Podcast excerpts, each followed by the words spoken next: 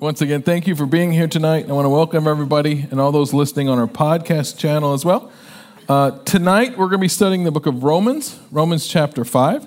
Uh, so if you have your Bibles, go ahead and open up to that. If you use your phone or your iPad, that's cool. That's how I do most of my Bible studies.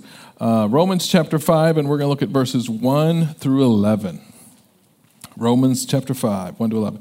If you don't have a Bible, that's okay. All the verses will be on the screen uh, right behind my head.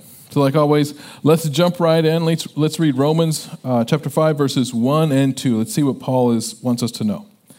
He says, Therefore, since we have been justified through faith, we have peace with God through our Lord Jesus Christ, through whom we have gained access by faith into this grace which we now stand, and we boast in the hope of the glory of God.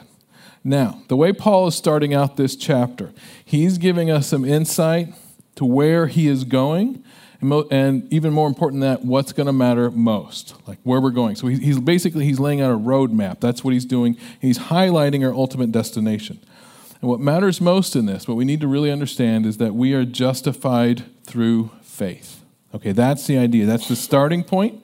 This is our foundation.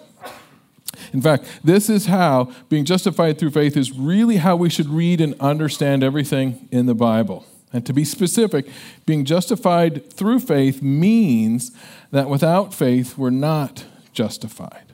Okay? Um, without faith, we are sinful, we're guilty, period. That's how it is. We stay in that place, we have no way to fix it ourselves. We're done, game over. So, being justified through faith means that first we're guilty and we understand that. But here's the key something happened that changed our status something profound. Something happened that corrected our status as being separate from God. And what that was is faith faith in Jesus Christ. This faith justifies us because his death on the cross removed our sin. The problem, right? What was uh, preventing us from reaching God. So, back to Paul's point everything that we're going to read and understand in the Bible must come from this point. You are sinful, and through Jesus Christ, you are made righteous, justified, you're made right in God's eyes. And once we have that understanding, then we can start to put all the pieces together and see farther down the road, which is where Paul is taking us. And the next thing down the road, Paul says that we have peace with God through our Lord Jesus Christ. Now, this does not mean peace normally the way as humans use the word peace, which is basically absence of war for the most part, right? But rather, this means peace between God and us. Let me explain. Prior to our sins being removed through Jesus Christ, we were offensive to God. Our continual choice to live a sinful life apart from God is what separated us from Him. Think about Adam and Eve. Adam and Eve chose to take a bite of that apple when they were told specifically not to, right? It's just one example, right?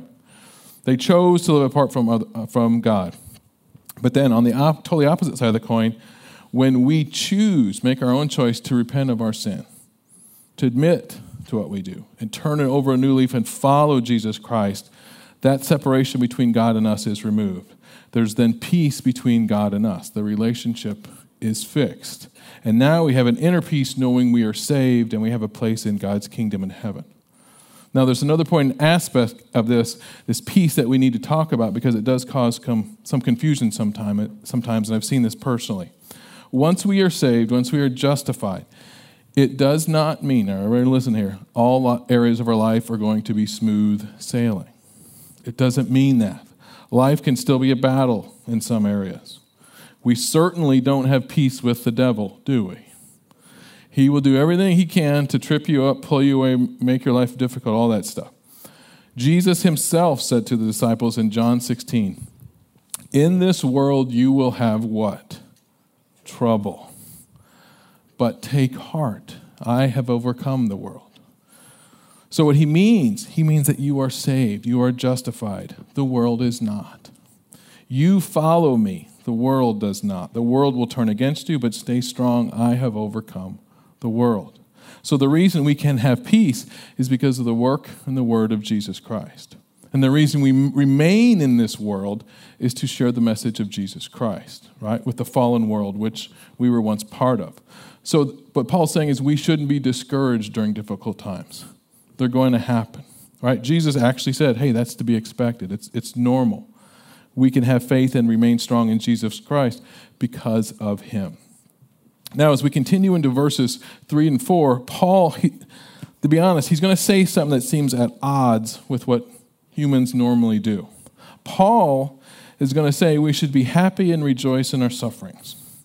Right? And to be honest, let's, that sounds a little crazy, right? I willing to admit that? You're not saying Paul's crazy, you're just saying that sounds odd, right? Very counterintuitive. But let's read what he's talking about because you'll see he's actually right. So, Romans 5, 3 and 4. Not only so, but we should also what?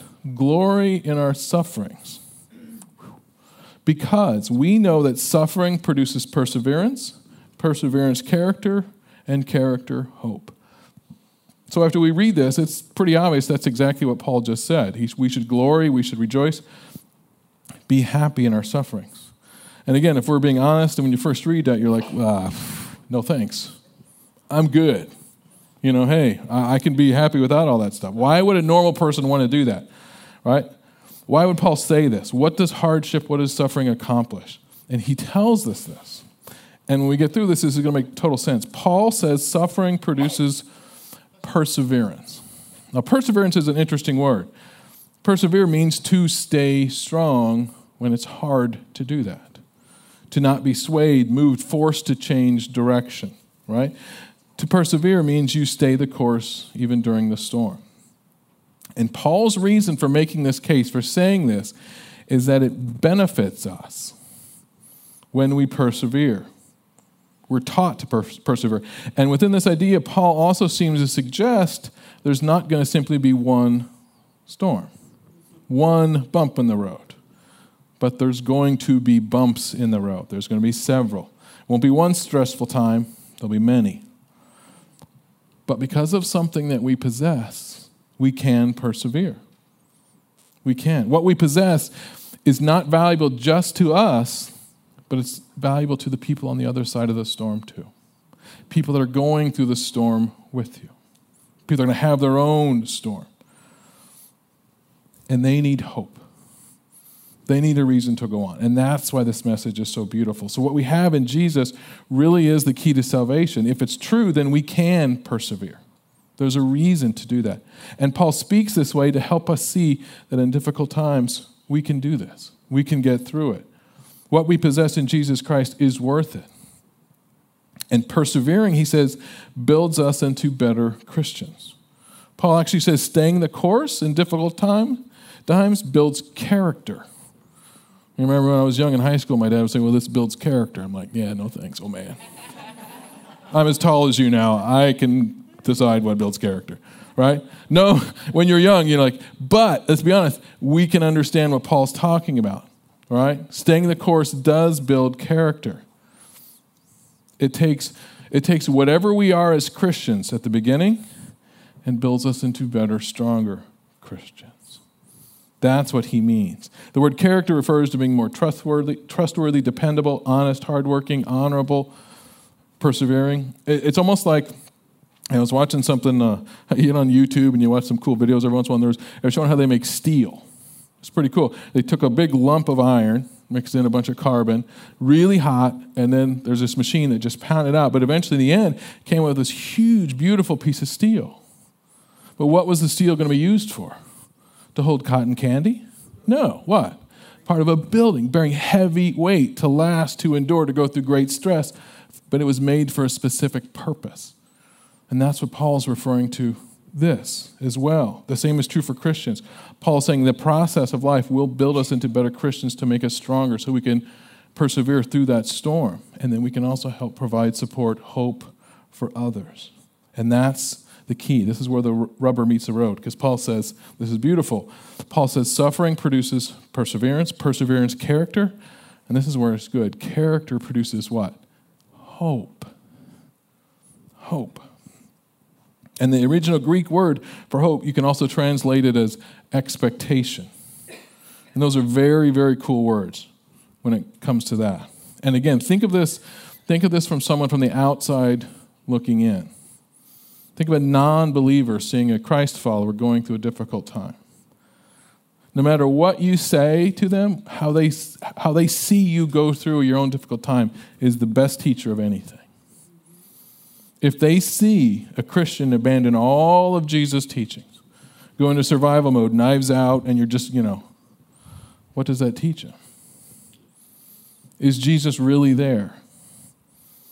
What benefit is there to being a Christian? But if they see, if a non believer sees a Christ follower, remain strong. Not just strong, but thankful, patient, loving, considerate to others during a difficult time.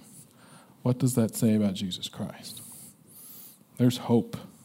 There is real hope. That's a beautiful message. And they can learn well, if that's what Jesus can do for him or her, maybe they can do that for me. That's why Paul wants us to persevere during a storm. That's why he makes it be a big deal about glorying in your sufferings. He's not crazy. It sounds crazy at first, but he's actually saying in modern day terms, yes, life is going to be hard. It is. But if you're truly saved, no matter what you go through, you can persevere. And you can carry that message of Jesus Christ through the storm and onto the other side. And it will make you a better Christian. And think about this. That's going through difficult times is really true about anything. Take any, any sport, for example, soccer. If you want to get good at soccer, do you want to play the kiddie team with like fourth graders? Or do you want to play a world class team? That is going to be difficult. But will it not, in the end, make you a better soccer player? The same is true for us. Real, true, solid faith is not built up, is not you don't get it through living a padded, wealthy experience, never being challenged, never going through the ringers, never experiencing dif- difficulty. It's made out there in the real world where you go through hardship. But that's also exactly where Jesus sent his disciples, wasn't it? He said, Go. Yes, it's going to be hard, but go. I am with you. Let's jump back into Romans chapter 5. Let's see what he tells us in verse 5. He says, And hope Hope does not put us to shame. I love that. Because God's love has been poured out into our hearts through the Holy Spirit who has been given to us. So, what he's saying here is Paul means there's the hope we have in God, it will never disappoint us. God's never going to leave us hanging, He's there for us. And when we put our hope in God, He will send His Holy Spirit to be with us. And because God resides in us, we will be okay. We always feel His love and hope, and it feeds on itself. Now, as we jump into verses 6 and 8, this is where it really gets good. This is why I love this part of Romans. We're going to see how awesome God is and how much He really, really loves us. Romans uh, 5, verses 6 and 8. You see, at just the right time, when we were still powerless, Christ died for the ungodly. Very rarely will anyone die for a righteous person, though for a good person, someone might possibly dare to die. But God demonstrate, demonstrates his own love for us in this. This is the next word that matters. While, while we were still sinners, Christ died for us. And this is just some really, really good stuff in here. At just the right time, just when the world needed it most, God sent Jesus to die for us. Now, if you're normal, you're going to wonder, okay, what time was that? Was that the, the, the time? That was it. But I think it's safe to say, if every human had their own choice, their own opinion, could offer their own suggestions to when Jesus, the best time for Jesus to come into this world, you'd have what? Millions and millions of different best times. No one agreed. You would have right and left side. You're, it's our side. No, it's our side. And you would get fights over it. And you get other denominations, and it would, it would turn ugly, right? It'd be all over the place. No one could agree on the best time, but God knew the best time. And when the time was right, He sent Jesus Christ when the world needed it most. But more to the point, and this is why we're even talking about this, this is why Paul even wrote this God sent Jesus to die for us when we were powerless and ungodly. Those are important words. When we were powerless, when we had no ability to save ourselves, and plus we were ungodly.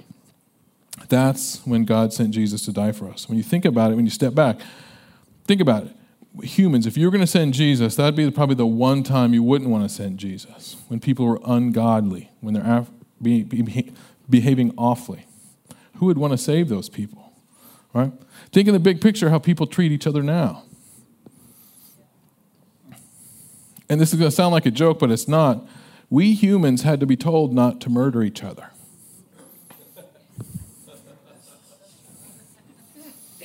It wasn't just in writing, God put it in what? Stone. And how good we did we do with that? We had to be told, don't lie, cheat, steal, because we were being ungodly. And my overall point is think how loving and forgiving God is that He sent Jesus during that time. He chose the right time. He didn't send Jesus to people who were godly and patient and forgiving and loving. He sent Jesus to save the lost, the really lost. And this is, this is key for us to understand before we repent. When we repent, we aren't saying sorry for the easy stuff.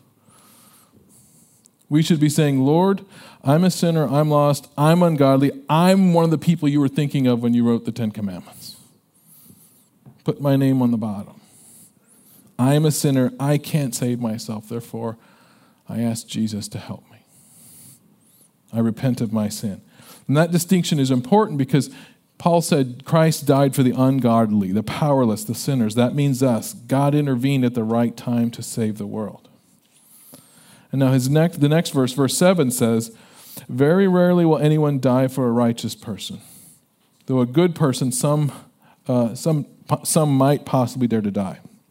What he means is that there may be some people that might die for a noble cause. Noble cause. This can be like, imagine in, in a war where one soldier puts himself at risk to save his fellow soldiers. Right? And Paul's point is this soldier might do that because he views his own brothers, his soldiers, as good. The other side's evil. He's willing to step in line to protect them. They're good. They don't deserve to die, right? The other side is evil, so he's going to protect them. He says a few people might be willing to do that. But the kind of death that Jesus experienced was different. Jesus died for people who did not deserve, who deserved to die, who weren't good people. He died for people who were guilty. Jesus died for the people who tortured him, whipped him, nailed him to a cross. And here's the kicker I'm going to make sure I'm not going to bump anything. When Jesus was on the cross, he was hanging there. What, and he was slowly bleeding to death. What did he ask God the Father to do for the people that did that to him standing? We're still standing there at his feet, mocking him.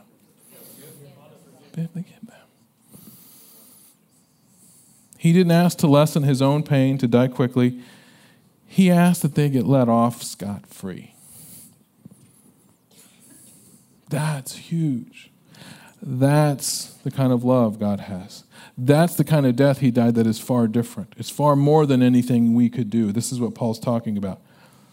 And now this is going to bring us to verse 8, which we read, where Paul states, But God demonstrates his own love for us. While we were still, still sinners, Christ died for us. And the huge word, this is what anyone should take from this tonight. The big word is the word while, while we were still sinners. So let me restate this another way. God demonstrated his love, demonstrated his love from us just as much by Christ dying on the cross as who Christ died for. Jesus dying on the cross was epic and it was awesome, but believe it or not, that's not all. The gift gets greater considering who he died for. Jesus did not die just for the people who didn't deserve it, but the people who were still actively sinning. We're going to sin. This wasn't something that happened a long time ago, and they're like, yeah, I'm kind of sorry, I shouldn't do that again. He died for people that were still actively sinning, people who did not learn their lesson. This is talking about all the people that back then that saw Jesus face to face, heard the message, and then turned their back on him and walked away and did something awful. He died for them. This is about Jesus dying for people who totally deserve God's punishment. He died on the cross, and he died for the people that still very much knowingly sin. And to give you a small idea of how big this is, there's a scenario where Jesus was talking with the disciples. It's in Luke chapter 17. And I remember when I was young and I read it, I'm like, what does this mean? And then you get older, you kind of understand, like, what? Where the disciples, what they're to the, the subject that they're talking about, Jesus says, the disciples actually say, increase our faith. And what they mean is, I can't do that. I don't have enough faith for that right? So the disciples are like, I don't have it. I don't have it. And what brought about that statement was Jesus said, If your brother or sister sins against you seven times in one day, And each time they come to you saying, Forgive me, I'm sorry, I repent, you must do what? Forgive them. Now, um, a month or two ago, I described that same scenario, and the scenario I'm going to talk about to kind of help understand this teaching. So I'm going to do it again tonight. So this is how you kind of get a small piece of what Jesus is talking about. Imagine tonight as every one of you leave to go home, you're driving home, you pull out 512, and immediately somebody just cuts you off. I mean, like hard. You're like, oh, you're up on the sidewalk. You honk your horn, and you guys get out, and you're. And immediately you have words, and eventually you get to the point where, like, listen, they, they say, listen, I'm sorry, I cut you off, it was a mistake. I, I apologize, I'm sorry. What would most of you say? Hope not 100%. You'd be like, what? Okay, fine. Just, okay, that's fine. You get in your car, go about 100 yards, they do the exact same thing. On the horn, a little longer, a little more of these. You do the right hand too. You get out, a few more words, and what do they? They eventually come back and they say, Listen, I am very sorry. I'm sorry. I know it happened twice. I'm sorry. Okay. Let's, you get this okay, which means a little bit of I'm going to wait and see, but I'm, I'm, you know, I'm trying. It's only happened two times. How many more times does it have to happen? Five more times on the way home. And what did Jesus say you must do? Have to. Forgive them. Take a deep breath. Now that we're in this place, can you see why the disciples go, I can't do that? Because we're just talking about getting cut off in traffic. Because let's, let, let's, let's just be honest here. We can all forgive, right? We have the capacity to forgive. We can, especially the first time. Maybe the second. You're starting to push it, but I'll work with you. Why does it get harder each time to forgive them? Why? Because it's obvious they're not that sorry. They're not. Maybe the first time, a little harder the second time, fourth time, fifth time, sixth, seventh. You have to remember, they cut you up. They're putting you physically at risk, your family at risk. You're going to tell me that doesn't get harder? Because we can all be nudged to forgive. If, even if the guy, the person's like, like, throw me a bone here so I get the, I'm, at least fake it so I think you're going to try eventually you get to the point where you're like, what about the times they aren't sorry? And they just say it. What does Jesus say we must do? It's uncomfortable to say, but say it. Forgive them. Now, the reason I went to that, and this is only getting cut off in traffic. This is not someone who's physically harmed you, cost you your job, took your spouse, whatever, right? Let's go back to this mindset and read Romans 5 8 again. But God demonstrates his own love for us in this while we were still sinners, Christ died for us. See, the reason this verse is so profound in that story, we are the person sinning five, six, seven times, keep saying our sorry, and yet keep doing it. That's all of humanity. And what does God do for us while we are that person? He forgives us. He sent Jesus to save us, to die for us, to pay for our sins while we are totally not really repenting and turning from our sins. And here's the crazy part. This is what, you know, it's hard enough, but then let's bring Jesus back into it. Jesus isn't telling us to do something he didn't do himself. Again, let's go back. What did Jesus ask the Father for while he was dying on the cross? Forgive them. They don't know what they're doing. He's asking God to get them off scot free. Were they sorry? No. They were actually playing a game betting to get take his clothes. And they're making fun of him. And yet, God shows his love for us that he sent Jesus to die for us while we were sinning. This is the height of love and compassion. There is no other religion in the world like this. There's no greater love than what Jesus did to die on the cross for us. And there's nothing harder that he's sending you out to do than to forgive people the way he forgave. And I think we kind of cheapen things when we say, oh, it's no problem. Yeah, it is. Have you ever really been wronged? It's not easy. And that's why the disciples said, I need faith. Yeah, that's true. But with God, all things are possible. That's why we have such a great God. And until we really get to that point and understand that, our faith is not really going to grow, till we really realize how much He loves us. Let's continue with reading uh, Romans 5. Let's read verse 9. Since we have now been justified, justified by His blood, how much more shall we be saved from God's wrath through Him?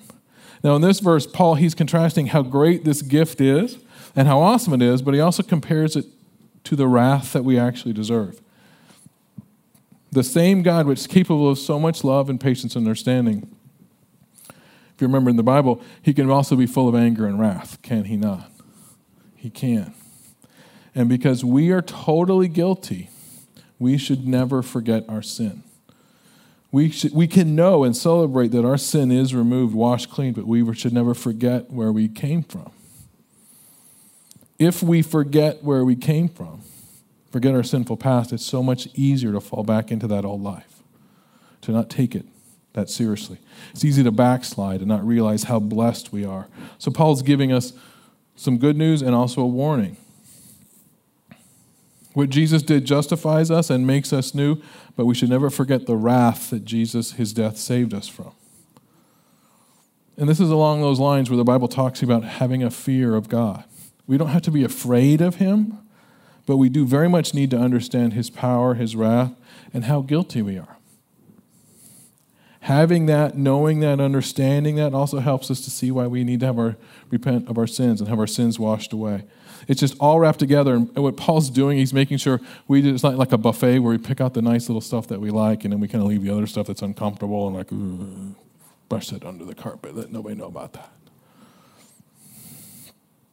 And now, to also understand, this is kind of a complex topic, we should also, also think about God's wrath from a different perspective, one that's not our own. Because, you know, from our own perspective, how we see things, it's very limited. Um, that's fine sometimes, but it's going to help us a little more if we look at this from Jesus' perspective. Because Jesus felt God's wrath as well, his punishment. We're going to build up to this. So if you just think for a moment, think of the story where Jesus was in the, uh, the desert for 40 days and 40 nights without food and water, he was tempted by the devil. Did that break Jesus? No. How about when Jesus was arrested, beaten, whipped, forced to carry his own cross to his place of execution? Did that break him? No. How about after he was actually nailed to the cross and he hung there? Did that break him? No. Jesus was able to withstand all the torture and punishment for our sake without cracking. But what finally caused him to cry out when God the Father turned his back on him? Right before Jesus died, he cried out, Father, Father, why have you forsaken me? That's the one thing that caused him to break and cry out. For a, for a short period, Jesus Christ was totally alone. Part of God's wrath includes not just physical punishment, but complete separation.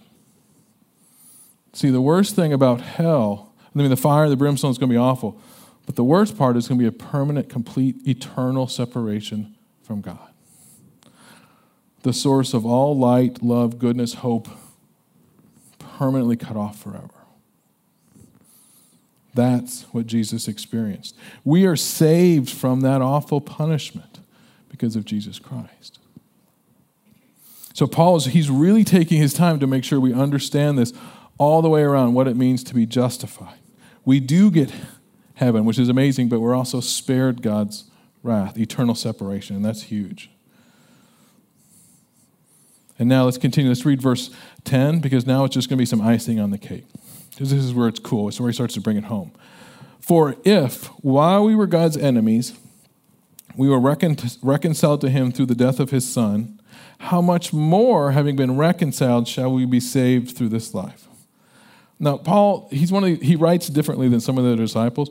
Actually, we were talking earlier about some of the books, James and, and John. And the way Paul writes sometimes can seem a little confusing at first, but really it usually has more to do with translating it through several different languages to modern English. And what Paul is actually saying is, look how God treats us when we're sinners. Look how loving, forgiving, patient, understanding he is. Think about getting, you know, the example of someone cutting you off seven times and having to forgive. God has no problem. He will totally forgive that. Look how God treats us while we're sinners. if that's how he treats us when we're sinners, how will he treat us when we are saved? When we've turned from our sinful life and we follow him? How much more joy can we have? Right? It's almost like saying, if this is how God treats his enemies, how does he treat those who love him and keep his commands and follow him? And that's cool. But also at the same time, we got to be careful because we have our own ideas of what this means. And, and, um, I personally, um, I know that sometimes people, when they come to believe in God, if something happens in their life that's unfortunate, they start to question things a lot. For example, this next statement that I'm going to say, it happened at work within an earshot of me. This is verbatim. My daughter and I got baptized, but my uncle got sick still. You explain that. And I was like, I pushed back from my desk. Hold on a second. We have got to have a talk. But I want you to think about that. Think about what Paul is saying and in what our human ideas we come up with. Paul is not saying nothing bad is ever going to happen to us. What he's saying is that no matter what happens on this earth, there are two things we can count on. Number one, when those bad things happen, we can rejoice because God is building us into a better, more effective Christian. He's with us, He loves us. And number two, no matter what happens in this life, we are saved, we are justified, we have an eternal home with God in heaven. And this reminds me one of the one of the best. This is my one of my personal favorite Bible verses, especially during difficult times. Is Romans eight thirty one. This is one. If you're ever going through hard times, this is the one I want you to remember. If God is for us, who can be against us. That is so awesome. That is so profound. That simple phrase is one of the best. It's bold in its meaning that there's nothing more powerful than God. But here's also why it's cool it also recognizes that us humans can feel powerless. We can have those times. Humans can experience strife and hardship, and during those times, people can ask the question they can wonder is God strong enough for this? Because that's essentially where this comes from. Can God get me through this? Because our God is who He says He is, the answer is yes. And this is what I love about it. You can ask tough questions. Because He is the one true living God, He can handle your hard times, He can handle your doubts, your fears, your tough questions. Because the truth is, and I've said this before when I was talking with someone who's going through a hard time, if He can't handle your tough questions and your fears, then He is not worth your time. He can handle those things. And that's why Paul says, if God is for us, who can be against us? The answer is no one. And this is where now we're coming to our final verse, Romans uh, 5, verse 11. Not only is this so, but we also boast in God through our Lord Jesus Christ, through whom, through whom we have now received reconciliation. So, Paul's final point is this because we've been reconciled with God, we can celebrate. Our separation that we had due to sin has been removed, we have this, no longer have this barrier between God and us. And here's his other point there is no reason to wait to get to heaven to truly celebrate and feel joyful. We receive the benefit of being reconciled to God right now, here today, in this church, at your homes, in Publix, on the golf course, knocking one into the woods like I usually do. The process that saved us, we can enjoy the result today because we are saved. We have hope. And to have the full picture here, the Greek word for reconcile is katallage. And again, I'm not good on my ancient Greek, but that's what it looks like. But it means to bring together again people who have been estranged. That's what reconcile is coming from. So 2,000 years ago, when Paul wrote this, he meant very specifically that what Jesus did was he brought human, humans and their creator back together again. That's what Jesus did. Two separate parties became united once again. And that's why we can rejoice. That's why we can stay joyful. We can find purpose and happiness no matter the situation. God, the creator of the universe, is with us, He is for us. And because of the work of Jesus Christ, we have a home in heaven. Amen? So now, as we finish, this is what we should know. This is what Paul wants us to know and to focus on. Jesus came into this world to save each and every one of us. He came to, he came to wash away our sins, to make us new. And this work reconciled us, brought us back together again with God. It made us right in His eyes. But we can only achieve that if we believe in Him, if we repent of our sins and we believe in Jesus Christ. So, here tonight, if anyone has not done that, if you have not accepted Jesus, if you have not invited Him into your life, we want you to do that. We, we invite you to do that. We want everyone to know Jesus and answer His call. So when we finish, we're going to pray. And in that prayer, all you have to do, if you want to do that, is say the words after me. Say it quietly. Do it right there in your seat. There's no test, no one's going to ask you. But also in that prayer, we're going to pray for everyone here, no matter what, for strength, for courage, and to ultimately be, be used by God. Okay? Let's pray together. Father, I believe in your Son, Jesus Christ. I believe he died on the cross for my sins, and I believe you raised him from the dead. Today I ask Jesus to come into my life and to make me new. I ask him to forgive me, to save me, to guide my steps for the rest of my life. Father, today, each one of us as a church, we pray for strength to endure all trials. May everything that we go through, both good and bad, may it increase our faith and may we always lean on you. Father, today we also recommit ourselves to you. Many times in life we get pulled away, we, get, we fall out of sync, but today we make the choice to recommit to you. It's our choice. We choose you. Father, we also pray for all people to come to know you and to place their trust in you. It's only through you and the saving grace of your Son that we have hope, that we are saved, that we are reconciled, that we are, we are made righteous. And Father, we pray that as our faith grows, you'll use each one of us, you'll use this church as you see fit. Use us to expand your kingdom, to reach others that don't know you or your Son. Father, we thank you for the life that you've given each one of us, for all the blessings you've bestowed upon us, and we thank you for your church. Most of all, we thank you for sending your Son, Jesus Christ. In his name, we ask all these things. Amen.